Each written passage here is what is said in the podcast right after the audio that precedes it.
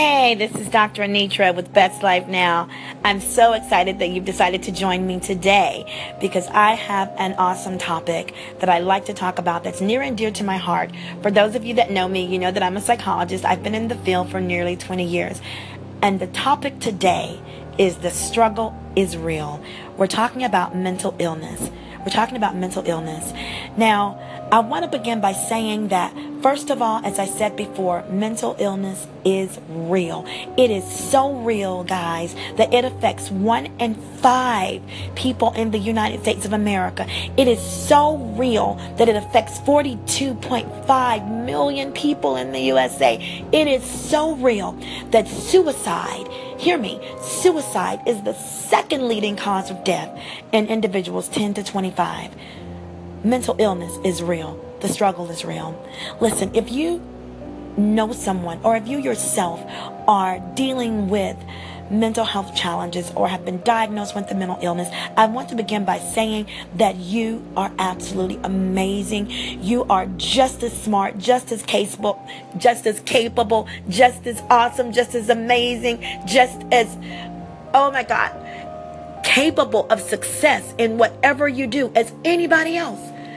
Mental illness is not a life sentence for death. It is not a death sentence, okay?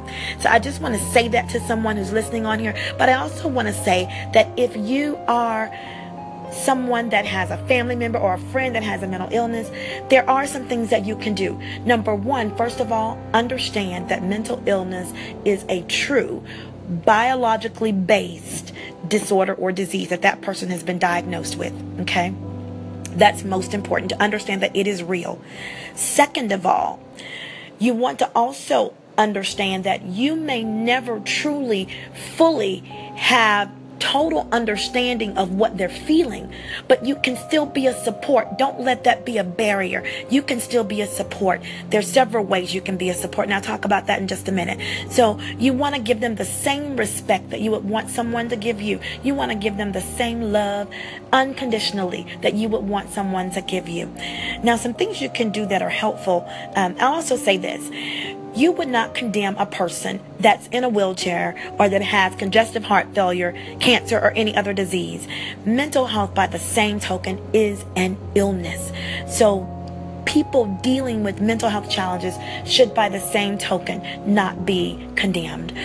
Things that you can do. Listen, you can help your friend find a doctor or your family member. You can learn out, learn as much as you can about mental illnesses by listening to podcasts like this, by researching the internet, by going to organizations online such as the National Alliance of Mental Illness, Mental Health America. There's so many different organizations that you can get information from, and we have the luxury of the World Wide Web, so it truly it is immeasurable how much information you can get. You also want to make your friend or family member feel comfortable. You don't want to make them feel uncomfortable by looking at them in odd ways or saying things or making jokes that are not funny. You know, be supportive and loving. Also, know this. I know we've all gotten very, very comfortable with texting and all that kind of stuff. But listen, giving, calling them on the phone, uh, you know, you, you want to, sometimes you can just send a text and you can just say, just thinking about you.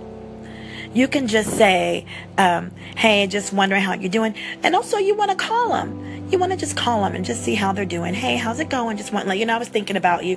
And it may not be a, a long conversation. You can leave, leave a message, guys. You also want to be careful that you are not insensitive by saying you know what they're going through because a lot of times we don't. But you can at least say, I'm, I'm listening. I hear you. I hear you. And I just want you to be comfortable with me, comfortable enough to know that I'm here as your support and that I love you. That's so super important, guys. So recognize you can be a support in order to be a support, though, you've got to be willing to learn about mental illness and be receptive to it and understand it so that you can give that person what they need from you. Okay? Well, I thank you so much for listening. Please connect with me. I'd love to connect with you. Go check out my website, drshelton-quinn.com. And please, connect with me on on the station. Hey, call me. Call up call me up on my station. I'd love to hear from you. This is Dr. Shelton Quinn. Talk to you soon. Bye-bye.